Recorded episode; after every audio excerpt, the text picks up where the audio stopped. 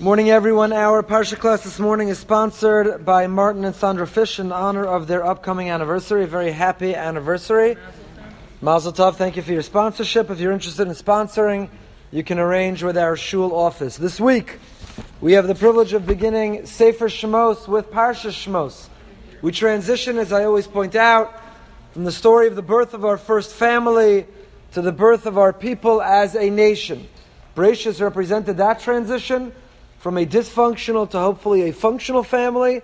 And the family now expands, becomes more sophisticated, and takes on the structure and the status not just of a family, but of a people. So let's begin as we always do, first with an overview of the parsha, and then we'll delve into our psukim, picking up from where we left off last year. The parsha begins, Eila Shemos b'nei Yisrael haboy Mitzrayim. These are the names of the Jewish people who came to Egypt. Es Yaakov Ishu Beiso Ba'u. And here we have in the opening pasuk both names. Bnei Yisrael, the name that depicts the immortality of the Jewish people, the special nature of the Jewish people, the elevated transcendent nature, as well as Es Yaakov Ishu Beiso Ba'u. When they first descended to Egypt, it was with the status of Yaakov, the Akev, the heel, holding on, the imagery of being more dependent, and so on. In the opening pasuk itself, we have a hint as to what led to the exit to the Exodus, what led to the merit of Yitzias Mitzrayim, Eila Shemos. These were the names. We know Chazal tell us that though we were integrated to a degree, degree assimilated into the culture of Mitzrayim, we merited to be saved, to be redeemed, because of three things that we held on to. What were they? Held on to our language, held on to our names, and held on to what? Our appearance, our dress, our distinct appearance. And one can argue these are the three things that have saved us throughout our history. That throughout 2,000 years of exile, of being dispersed across nations and countries who had foreign languages and foreign cultures, who each had their own style of dress, it was the courage to wear our yarmulke, so to say, to have an appearance of a Jew. It was the courage to maintain a Jewish name, to know one's Jewish name. It was the courage to have a language, even though maybe in the vernacular we communicated with the language of the host country in which we lived, but we retained the capacity to communicate in our unique language as well. So here you have a reference to Ve'ela Shemos. These are the names of the Jewish people. A name we know reveals an essence. A name reveals what is inside. We have a tradition that parents have a degree of prophecy.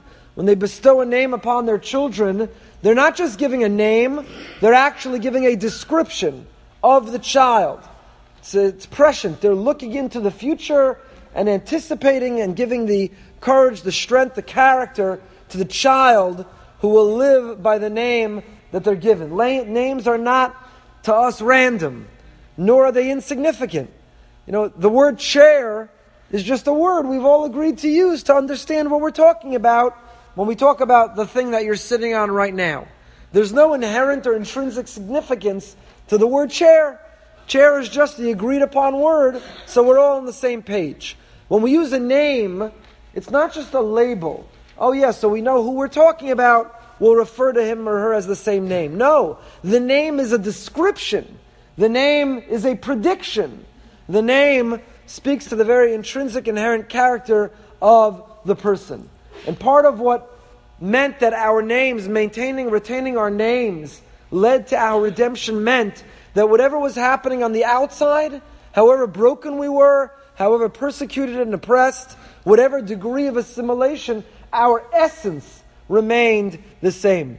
The Chalban, who we've quoted before, the Chaim Cohen in his Sefer Talei Chaim, talks about this great value of what the name achieved.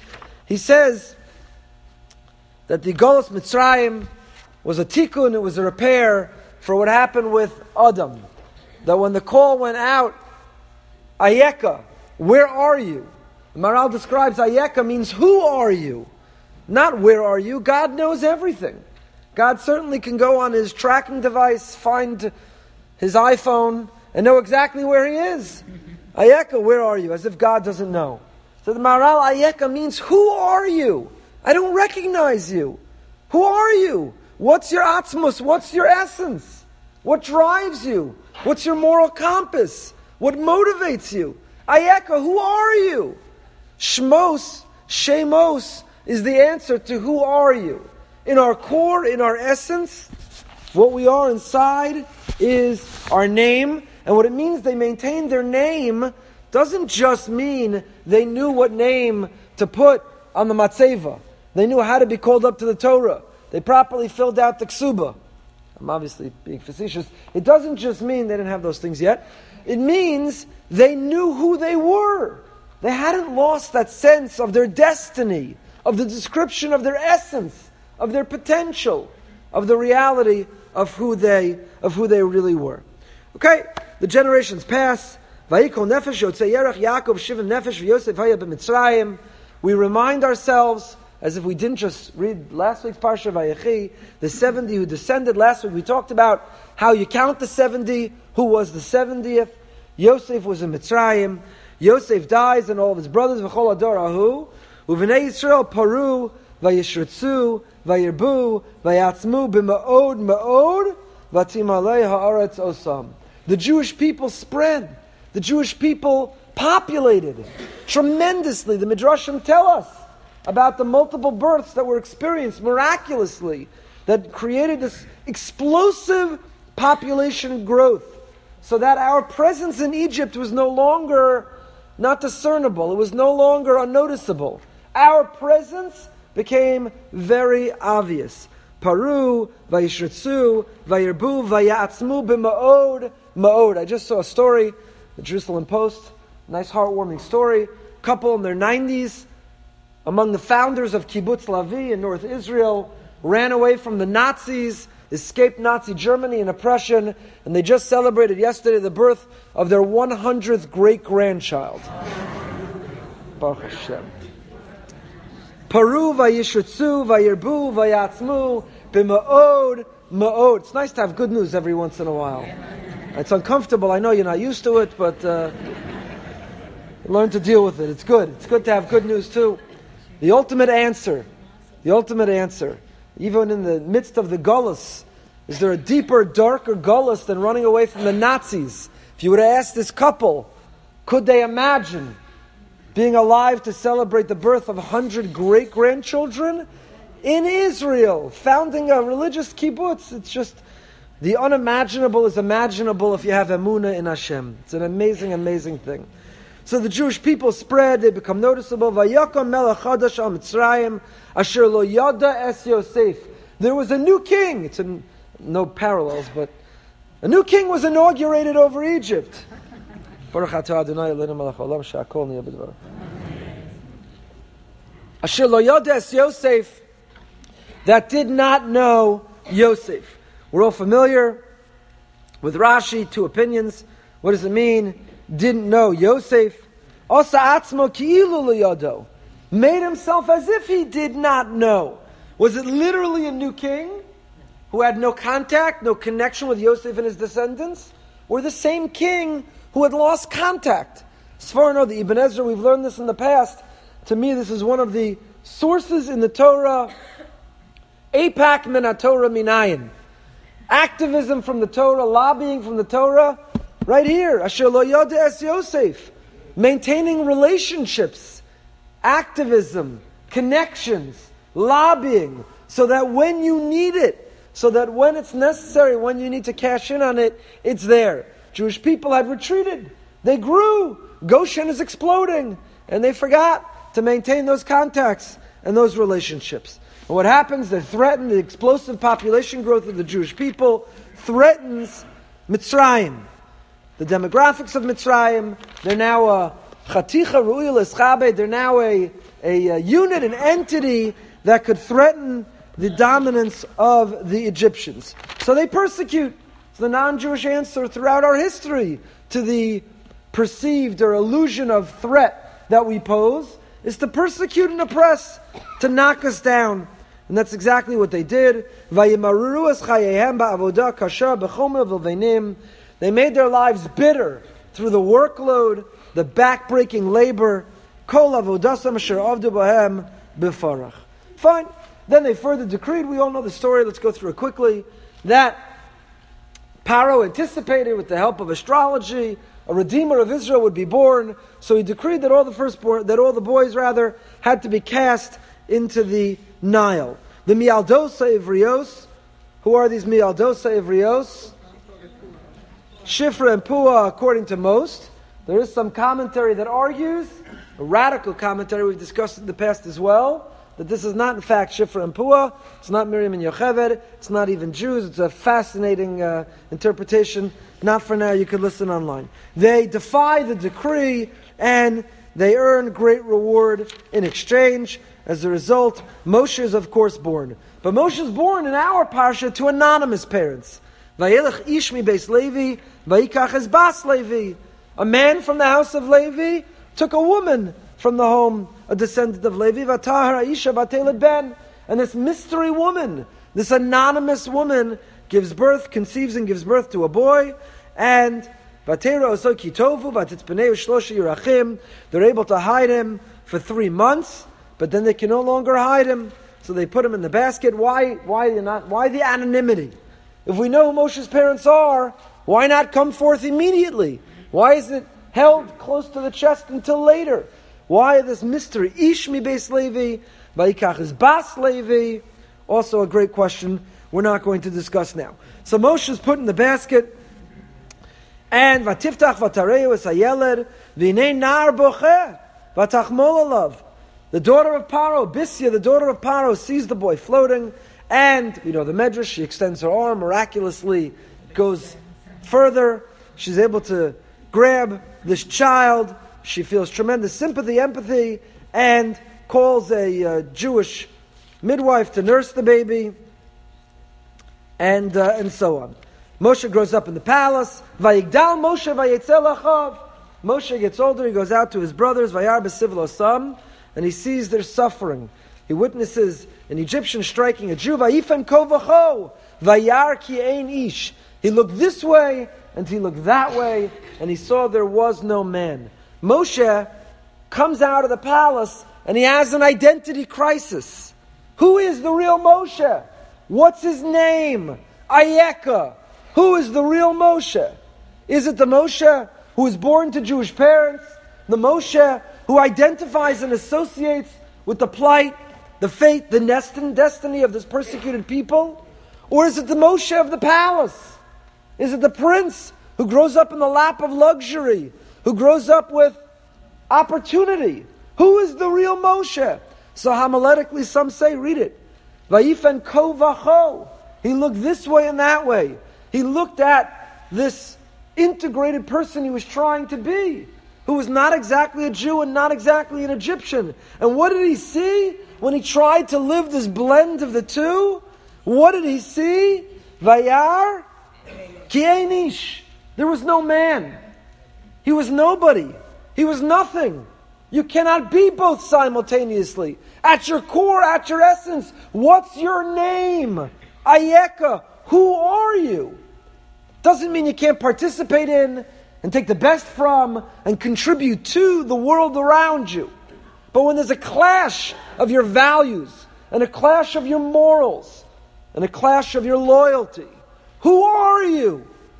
A liberal, Western minded American who goes with the fashion, the fads, and the mores and the ethics of the time? Or are you a Yid, a Jew? Vayifen kovacho.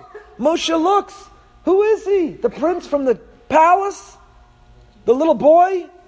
Hid for three months? Kienish. If he would try to be both, he was neither. So what does he do? Homiletically? Vayaches ha He smites the Egyptian in him. And he buries that part of his identity. Again, not advocating retreating from society, take the best from, contribute to, participate, what we believe, but in the core values when there's conflict. Moshe goes out the second day, now he sees two Jews fighting and he intervenes, he understands he's in trouble, and he runs. And he runs. Very interesting. Moshe grows up in the palace. How is he going to identify with his people growing up in the palace? That's part of his hesitancy. We'll study in a moment. Moshe's reluctance to accept the assignment. They're not going to listen to me. I don't have scars on my back.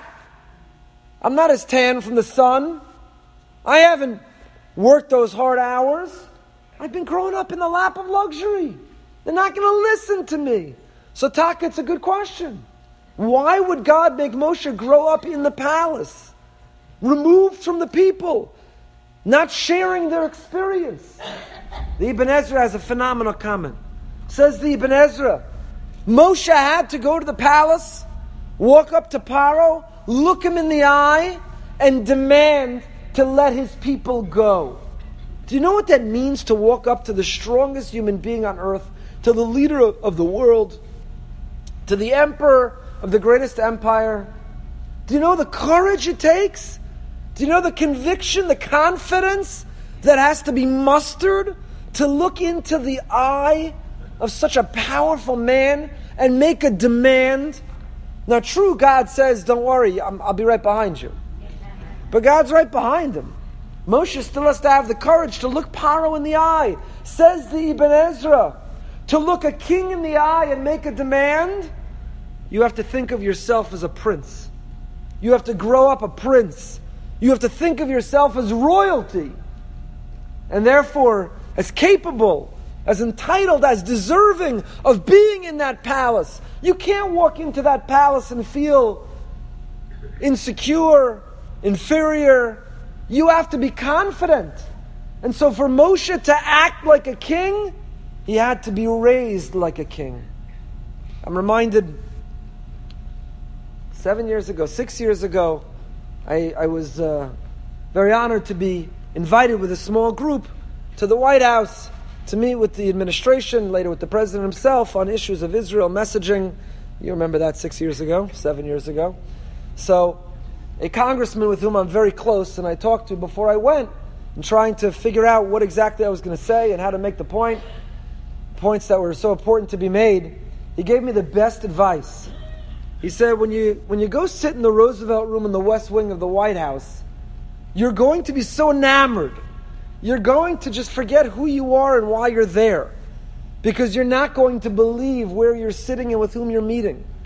He said, here's what you need to do. You got to go in look around, take a deep breath, be excited you're there, and then put that aside and remember your mission and what you have to say. It was the best advice, and you could see the tremendous impact it had. But it was. at least I said what I wanted to say. Imagine what would have happened had I not said what I needed to say. So the Ibn Ezra says for Moshe to have the confidence not to walk into the palace and, and feel, oh my, oh, I can't believe I'm here and who am I? And I'll ask nicely, maybe if you don't mind, it's possible, perhaps you would consider letting the people go. To have the confidence to make that demand, says the Ibn Ezra, Moshe had to be raised as a king. It's a big lesson, I think, in chinuch for our children. How we carry ourselves, how we present ourselves, how we dress, how we speak. Are we nobility? Are we royalty? Do we educate our children, grandchildren, that the language, the dress of the street is not us? We are B'nai Malachim. We are princes and princesses. We are royalty. We are the children of the Almighty. Like Moshe, we are raised in the palace of the King, of God Himself, and how we carry ourselves and who we are should, should reflect that uh, upbringing. So Moshe realizes he's got to run, and he heads to Midian. The episode, here we go with the wells again. And he finds a wife. Now the time for the salvation arrives. Moshe is a shepherd wandering. These are the psukim we're going to study. Comes across a bush which is on fire, and yet it's not being consumed, it's not burning. There are so many, so much symbolism in that bush. Is the angel at the center of the burning bush? Is this supposed to depict God in some way? Does it depict the Jewish people? That though they're working so hard, they're not consumed, they never give up? Does it depict, depict the Egyptians, the Ohr HaChaim in our Parsha says, who though they're smacked around with Makkah after Makkah, plague after plague, they are resilient and they have resolve in their oppression of the Jewish people. They're unwavering. Who exactly does it depict? Once heard a beautiful explanation. God is recruiting Moshe to be the leader, the manhig of the Jewish people. The image of a leader is a bush on fire that's not being consumed. Why? A leader has to be on fire, passionate, enthusiastic, devoted, dedicated, and never burn out. Never allow themselves to be consumed. Be careful. Pace oneself so that they don't burn out. So Moshe sees this fire. God tells him, Take your shoes off. This was our topic last year. You could listen online. I think we gave five explanations. Why, when you're in a holy place, be it that holy place in the communication with God or on Har Habayis, till today, those who follow the opinion that you're allowed to go on Har Habayis and walk around Har Habayis, you can't wear leather shoes. Arayom Azeh, Kohanim didn't wear shoes. You learn the Mishnayos, you see. You Kohen Gadol, Yom Kippur, and so on. The uh, why can't you wear shoes? We offered five reasons. Very, very interesting last year. God recruits Moshe. Moshe hesitates. God convinces him. Moshe wants a sign. God gives a sign. Moshe says, How do I refer to you? What is your name? Who should I say sent me? And God answers. And then we have the beginning. Moshe doubts the people's faith. The desperate plea, God responds. Moshe heads to Mitzrayim. Zipporah gives the bris to the children, what that's about. Moshe and Aaron come face to face and confront Paro and make this demand of him, but he increases the burden. And the Jews complain to Moshe and Aaron. I thought you were here to save us. What happened to the brighter future you promised? Since you got involved, since you started meddling, it's only gotten worse. And that's how our Parsha ends. So let's go back and let's start where we left off last year, Perek Gimel, Pasuk Vav. Let's actually reread Pasuk Daled. This is the story that Moshe is shepherding the flock because we see that our great patriarchs and leaders were shepherds. It's not coincidental. How do you say shepherd in Hebrew? Ro'eh. How do you say friend in Hebrew? Reah. At the core of being a good shepherd is being a good friend. The core of being a good friend is having the capacity to shepherd. Shepherd is not just a job, it's a calling. It's got to be devotion and love towards one's flock. Our great leaders had the experience of responsibility of shepherding. Not just because it was a great job that left you time to learn, it was a job where you could reflect and meditate and think out in the field with the sheep, with the flock. But the responsibility towards the flock cultivated a great sense of responsibility, love, friendship, and so on. So Moshe is shepherding the flock when all of a sudden, as we just mentioned, he sees this imagery of the snare. It's boer ba'ish, it's on fire, but it's einenu ukal, it is not consumed. And Moshe turns to look. Meforshim point out that what made Moshe the perfect leader is that he bothered to look. Was the burning bush only visible to Moshe? Or is it that Moshe was the only one who saw it? There are miracles all around us. God reveals his hand all around us. But it takes the very special people to see it, to turn to look, to notice, to appreciate. Maybe many others walked right by that bush and didn't notice. But it says, Vayar Hashem kisar liros. What made Moshe different, God noticed that he stopped to look. That he had enough space, enough presence, enough mindfulness to notice. If your life is always on the move, if you're always looking at your cell phone, if you're always listening for the next alert, the beep, if you're always running to the next place, there's so much noise, you can't hear or see or think or perceive miracles happening all around us. So God sees that Moshe is Sar Liros, and God calls him from the bush. Mentioned last year, there's a medrash, which my brother first pointed out to me. The medrash says, Kisar liros, God saw that Moshe turned to look. When did Moshe turn to look? When did God see that Moshe turned to look? Was it right now? Because he bothered to look at the bush? Says the Medrash, no. When did God see Moshe bother turn to look? Earlier. What does it say? Vayigdal Moshe. Vayetzei Moshe grew up and he went out to his brothers. Vayar besivlo sam. That Moshe grew up in the palace. He was mature. He was a young adult. He went outside. Vayar. And he saw what? Besivlo sam, their suffering. The Vayar Hashem Kisar Lero says the Medrash is not that right now God saw Moshe turn to look at the bush. That's not what first made the Ribbono Shel Olam take notice. What made God take notice was earlier. Kisar liros, liros besivlo son. That Moshe had seen their suffering with a sense of empathy, with a sensitivity, with a care, with a concern. So, it's amazing. Why did God recruit Moshe? What is it about Moshe's life, his biography, his background, his skills, his talents? Is it Moshe's superior intellect, his charm? It's not his eloquence or oratory skills, we know that. See, the Avanavim, the greatest and the father of all prophets, the most spiritual, pure, angelic person, what is it about Moshe that God said, He's my man? What should be the most important character trait in a rabbinic search committee?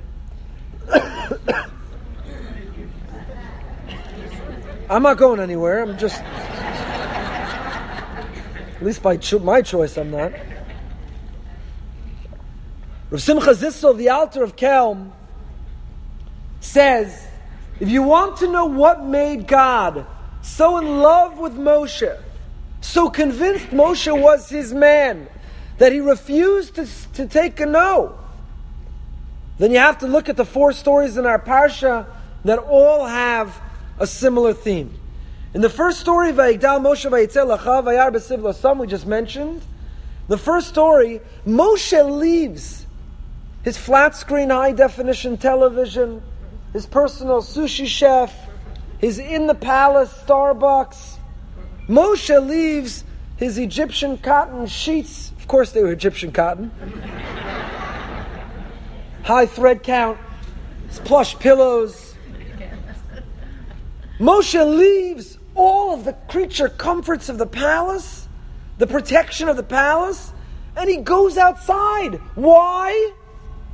Vayar b'sivlasam. He wants to see what's happening with his people, with his family. And what does he see? Their misery, their suffering. He had no reason to go out. He could have easily shielded his eyes.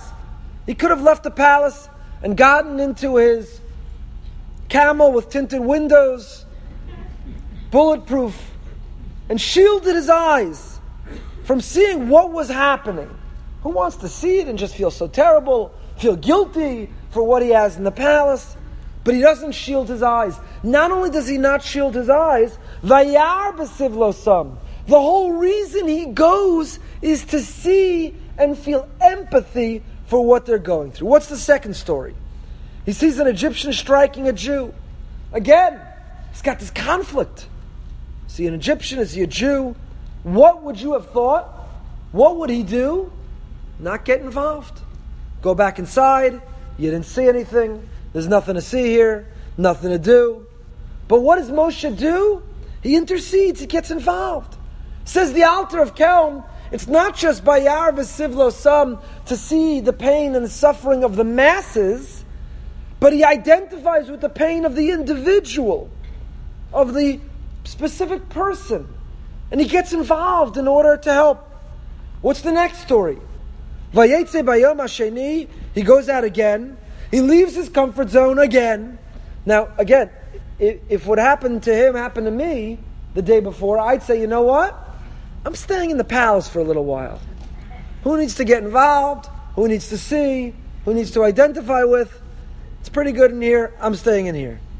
The second day, the very next day, he goes out again, again to see their suffering, and again in a quest and mission to relieve it and to help it. And what does he see now? Two Jews, two Hebrews fighting. Says the Alter, Moshe didn't just get involved to protect his people from the outside. Moshe is involved to protect his people from themselves. Vayetze. Moshe's life is characterized as going out, noticing what's going on. And that costs him his freedom, costs him the palace. The result of going out and seeing what's going on and wanting to help means he's on the run. He's got to go to Midian. It costs him his freedom. And here we have the fourth and final story of the first 80 years of Moshe's life. This is the sum total of what we know. Now we're biased because we have the Medrash. And we all grew up with the Midrashim of the hot coal and the tongue and the burn and the stories and that. We know all the Midrashim.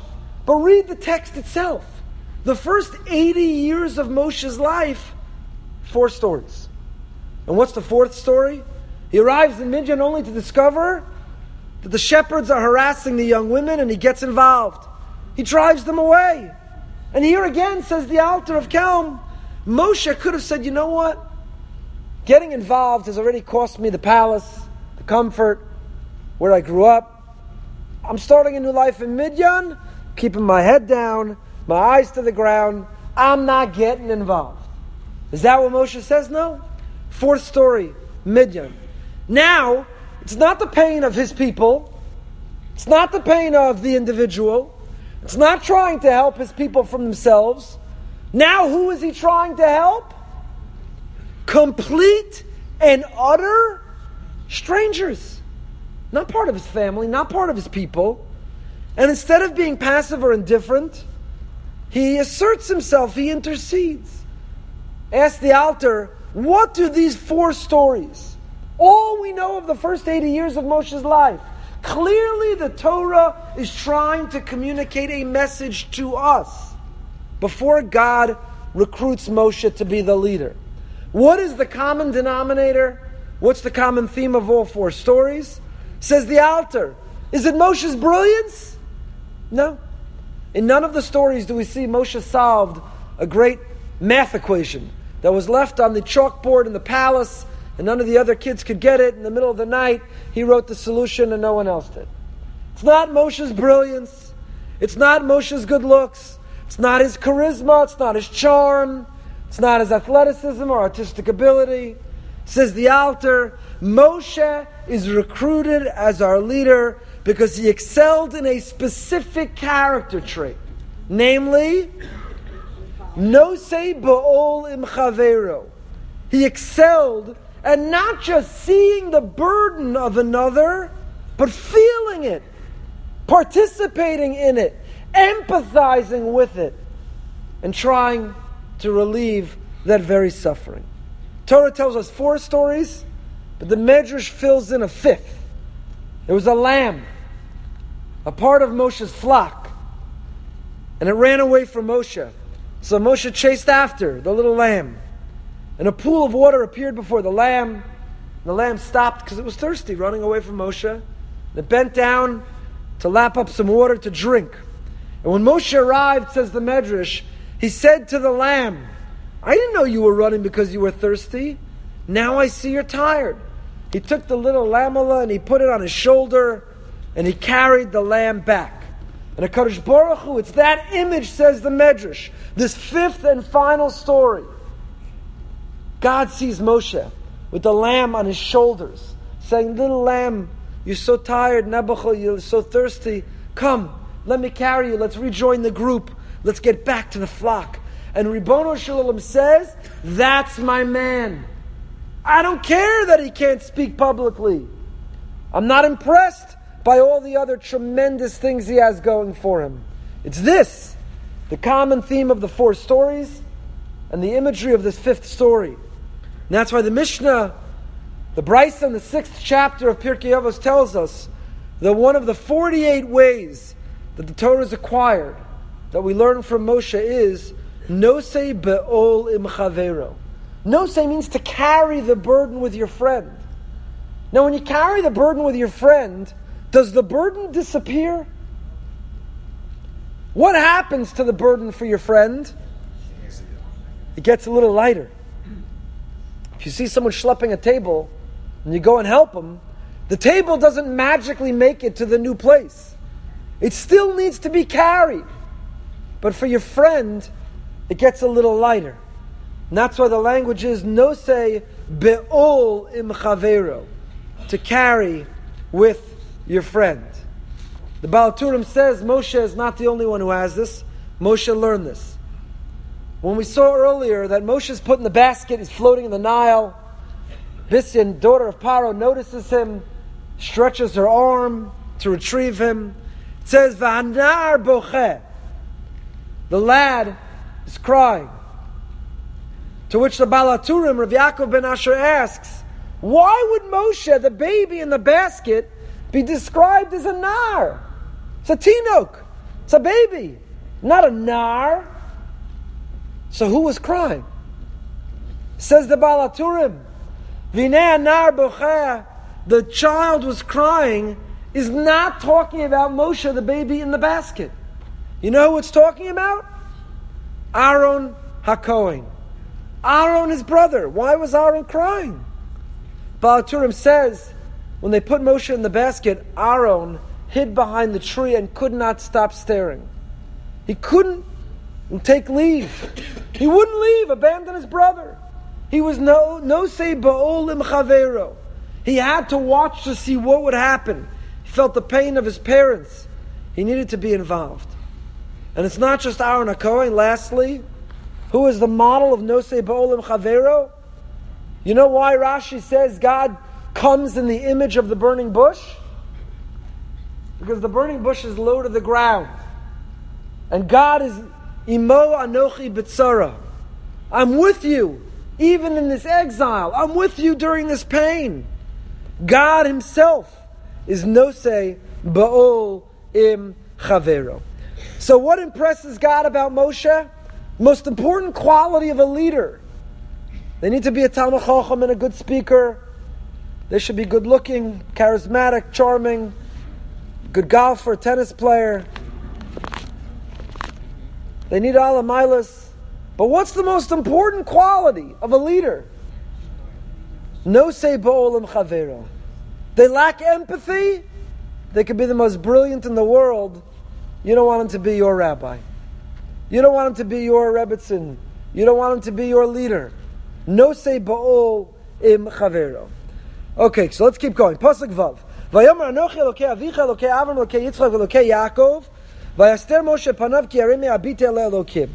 So God introduces himself to Moshe at this bush.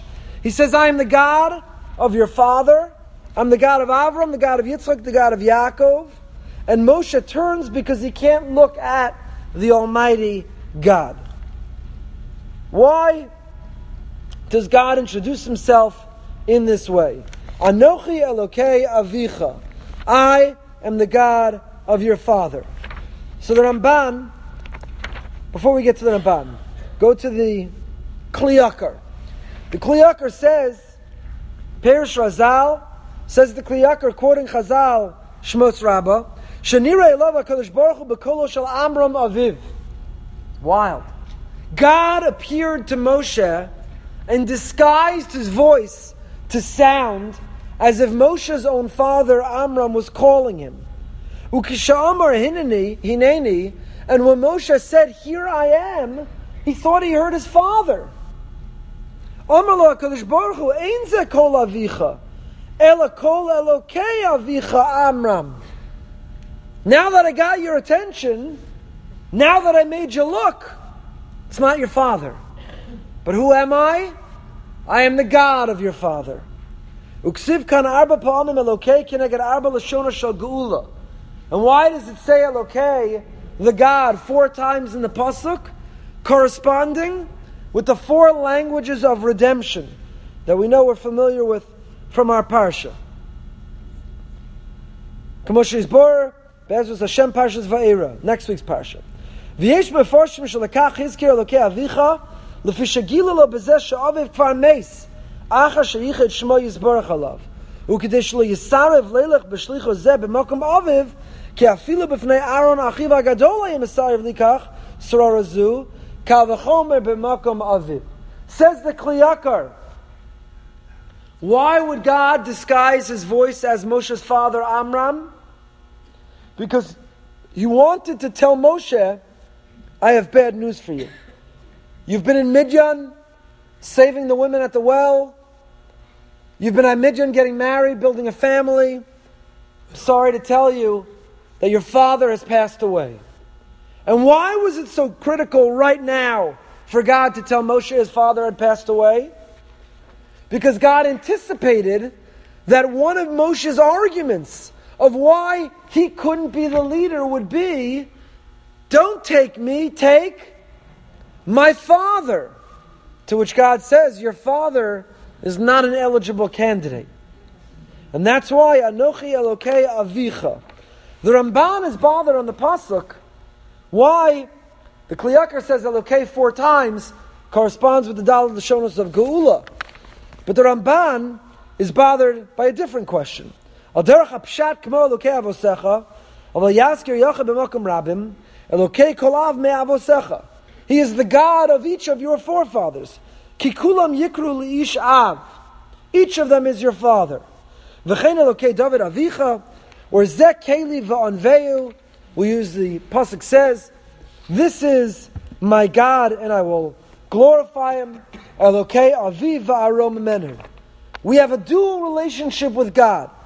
On the one hand, my relationship with God is predicated on, it's built on, it sits on the shoulders of my ancestors' relationship with God.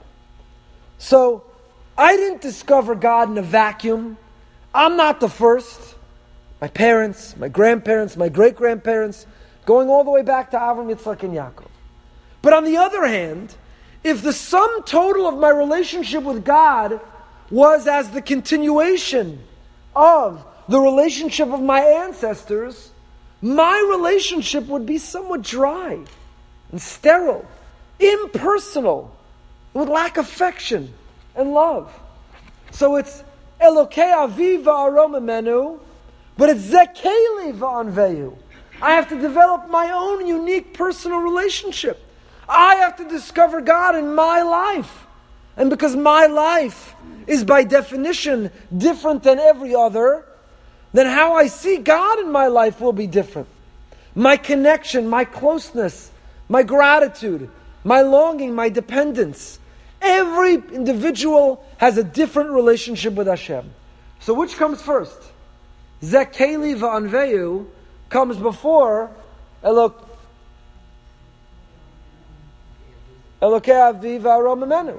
Why? Because the more authentic relationship is the one that I forge, the personal one, my conversations with God, my perceptions of God, my connection with Hashem. That's the more authentic, that's the more personal. But what if I don't have it? What if I don't connect? What if I don't feel it? Am I off the hook? That's Elokei Aviva Aroma Menu. That's when we have to tap into the continuity, the connection, the feeling of those who came before me, and my sense of responsibility in continuing it.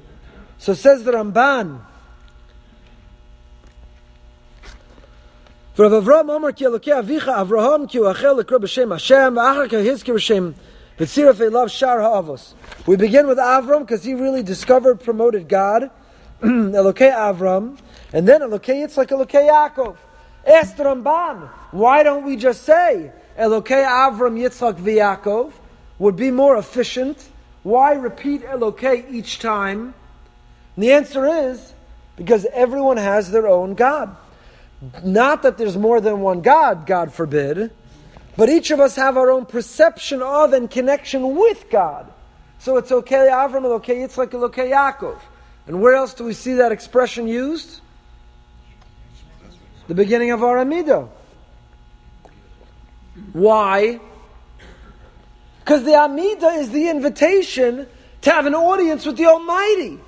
So we are reminded as we walk into the audience with the Almighty, don't just recite some formula, some template. Don't just do what your ancestors. This is your God. Get to know Him. Be connected with Him. Look for Him. Thank Him. Ask Him. Elokei Avram, Elokei Yitzchak, Elokei Yaakov. Yitzchak did not just have the exact same relationship with God as Avram, nor Yaakov with Yitzchak. He was Elokei Avram, Elokei Yitzchak, Elokei Yaakov. And so to each of us, forge our own relationship, says the Ramban. Pasuk Zayin. Vayom Hashem esani ami asher b'mitzrayim. Says God, I see the servitude, the suffering of my people in Egypt. Tza'akasam shamati. I hear their cry. Ki. I see their suffering. I hear their cry. Because of those who are oppressing them. I know of their suffering. Ki yadati es. What's going on here in this pasuk? So, there's a great pasuk. Says the Sforno. Let's look at this comment of the Sforno. Ro raisi esani ami. Says God, I see the suffering of my people. Tzadike ador hanenachim, hanenakim, onos ador, the righteous of the generation who are pouring out their hearts in prayer. And corresponding or opposite them is the angel whose presence is in the middle of this bush. V'tamro ra'isi omnam ra'isi. Why does it say the double language? Ra'o ra'isi. God says, I have surely seen. Omnam ra'isi. It's emphasis. It's emphatic. V'zeh tam ha'makor b'chol mokom k'sheyusam l'kafel k'mo alo na'aleh yachol nuchal inyano ketam omnam lahoro sha'emes kachu says the Sforno, whenever you see redundancy in the Torah, whenever you see that double language, it comes for emphasis. And it also tells you when you might have thought the opposite, this is the way it is. Kinyan yadati b'ni yadati. Klomar afa pisha re'isi esani ami asher b'mitzrayim כמו שהורה היוס המלאך בתוך הסנה ואף על פי שאל צרי המשיב ידי כמו שהורה האיש בסנה מכל מקום לא יוסיפו המצרים הצורים עושים בכל המקוס כמו שהורה עניין והסנה ננו קל כי אמנם אין הכוונה במקו שבי עליהם להכריסם להושיב ישראל במקומם, אבל להציל ישראל מידם ולהושיבם במקום אחר. Sforno here says something very interesting. What was the purpose of the plagues? We usually think it was to punish the Mitzrim, to get them to change their ways. Says the Sforno, absolutely not. The Mitzrim never changed their ways. They never gave up the desire to exterminate the Jewish people, to oppress the Jewish people. What was the reason for the Makos? To educate the Jewish people about God and ultimately to liberate the Jewish people. And so, the imagery of the bush burning, not consumed, says the Sforno, is the Mitzrim were smacked again and again and again, but not consumed because they never give up. They never give up their mission to oppress the Jewish people. That is the insight of the Sforno. It's very interesting here. What makes God tell Moshe the time has come? 210 years of suffering. And now God says the time has come. What was the catalyst? What's the springboard? What makes it happen? God says, What did I hear? Ra'o ra'isi, I see. Vestza'akasam shamati. I heard their, their cries. The Slonim Rebbe, the Nesiva Shalom points out that the same way God promises four languages of redemption, that's preceded by four languages of crying out. Anacha za'aka shava na'aka. Four, Torah uses four different verbs.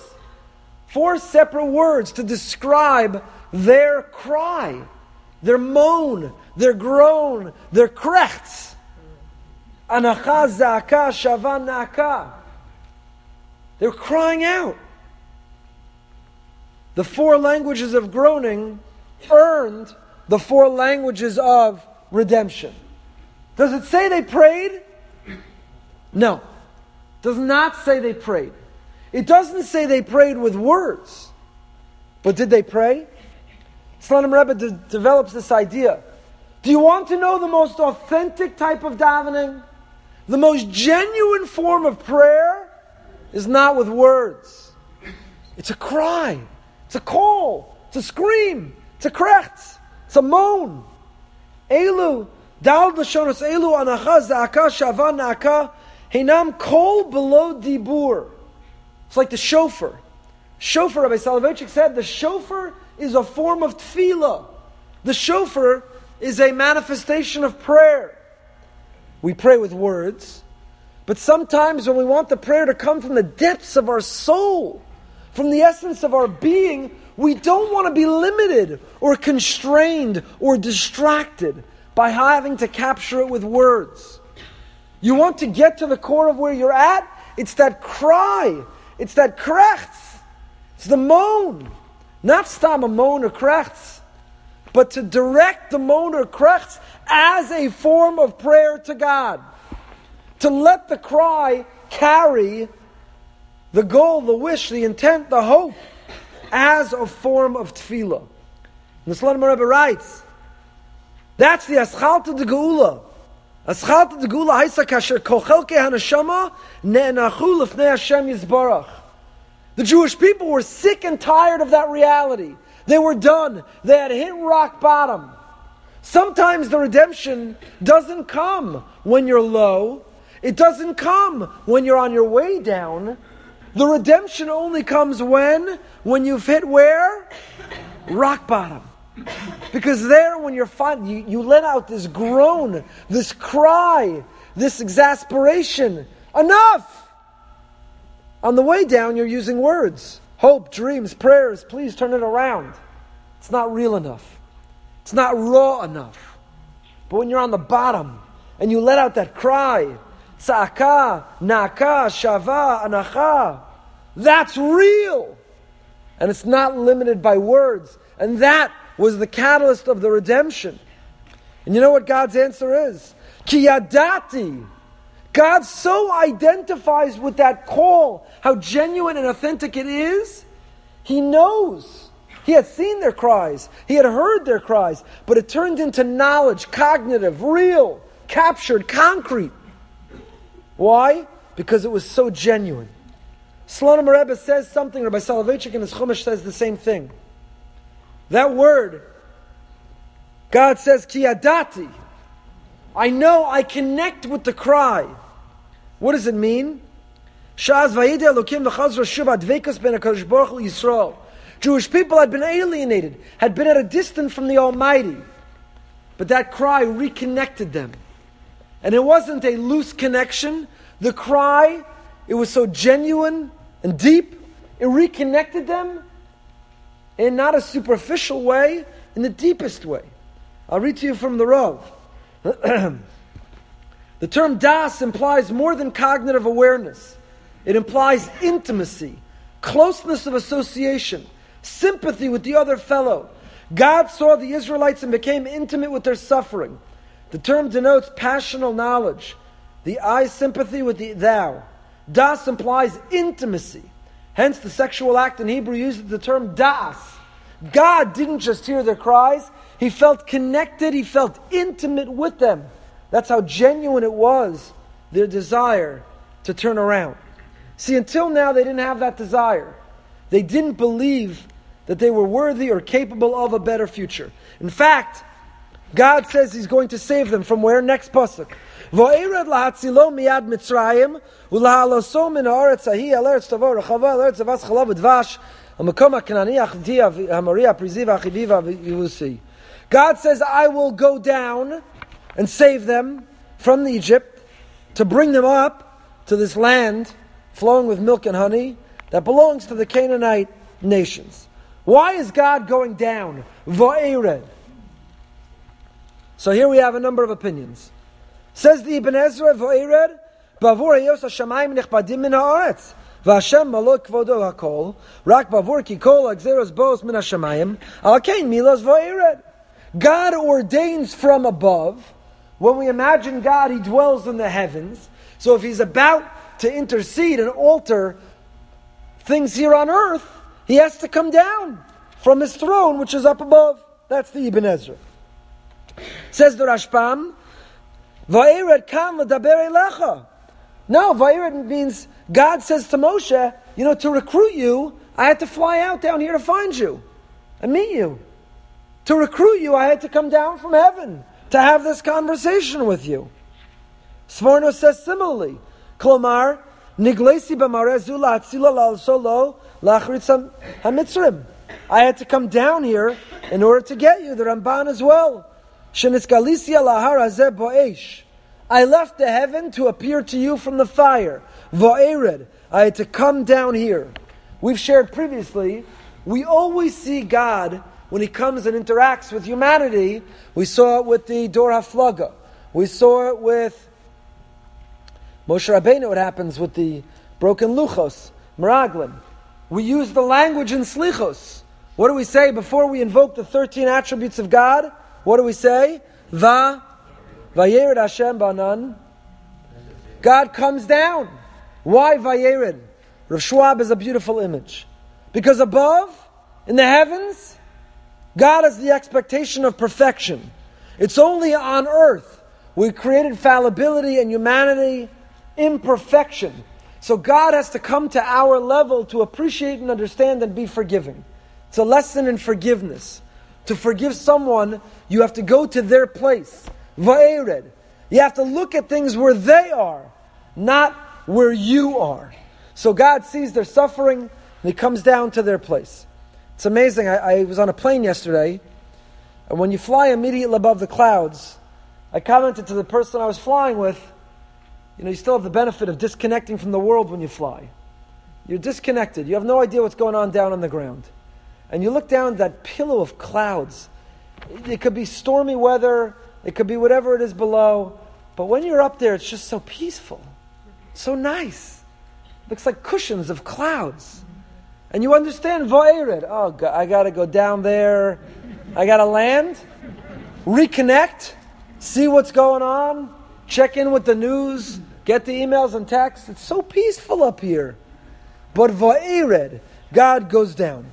But here's the last idea. I thought we were going to do much more. But the last idea I want to leave you with. Who does God save them from?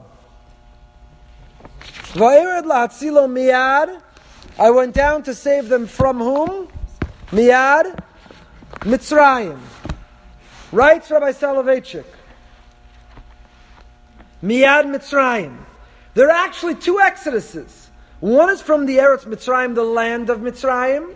The others from the people of Mitzrayim, from their culture, their ideas, their philosophies, their way of life, their mores. The exodus from Eretz Mitzrayim took place in the 15th night of Nisan, was complete. But the exodus from Mitzrayim is a long process. What took place in one night was only the liberation from the land of Egypt.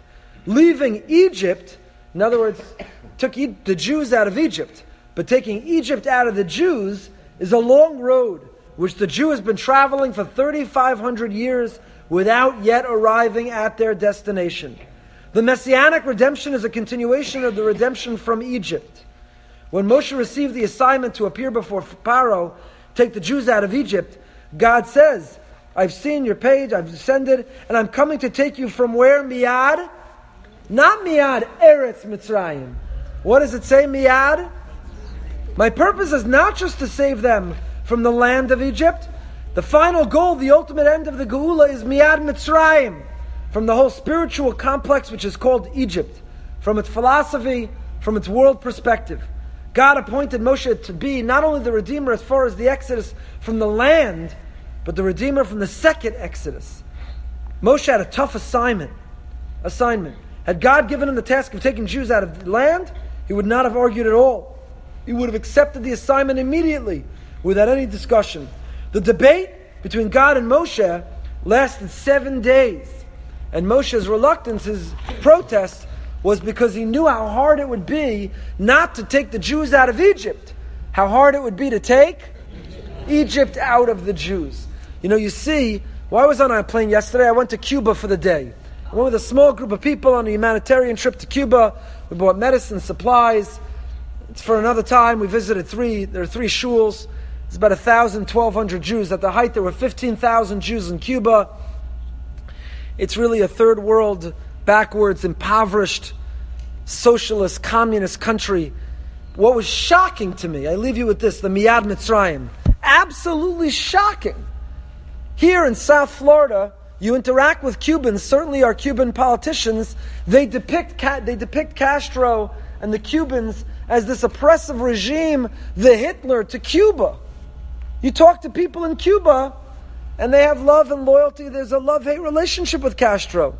The socialism and communist ideas are so ingrained. They say, yeah, it's true that, you know, we don't have toilet paper or deodorant. We can't leave and we don't have internet access. But we get to go to college for free and it's made everyone equal. We're all, it's an egalitarian society. You see that when there's a, a in, someone is indoctrinated for long enough, it clouds their vision. Kotzer ruach and avodah kasha, the inability to dream, to see a brighter future, to imagine things being different. It is staggering. It was shocking. Jewish community has pictures in the lobby of the main shul when Castro came for, Fidel came for Hanukkah parties, sitting in the pews, enjoying. Could you imagine our putting pictures of our worst enemies of when they joined us in the, in the shul? Shocking to see the power of, of not only persecution, but the indoctrination, what it does. More thoughts on this another time. Rabbi Moskowitz continues with his amazing class in Sefer Malachim. Have a great week.